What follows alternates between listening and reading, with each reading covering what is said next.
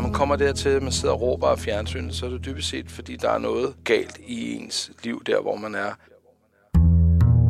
Og jeg var også ved at blive sådan en, der sad og råbte af min fjernsyn. Og sad og syntes, at alle andre, der havde succes, var nogle fucking idioter, ikke? Stemmen her tilhører den allerførste gæst i min nye podcast, der hedder Dorf. Det gør jeg jo også. Jeg hedder nemlig Jes Dorf Petersen, og gæsten i premiereprogrammet, det er ingen ringere end Lars Chief One Pedersen. Og han fortæller hele sin historie fra hip-hop-pioner i Rockers by Choice til at sætte en solokarriere i gang i en høj alder, simpelthen for at komme ud af en dyb depression. Du får et nyt afsnit af Dorf med en ny gæst hver uge, hver eneste torsdag. Jeg håber, du har lyst til at lytte med.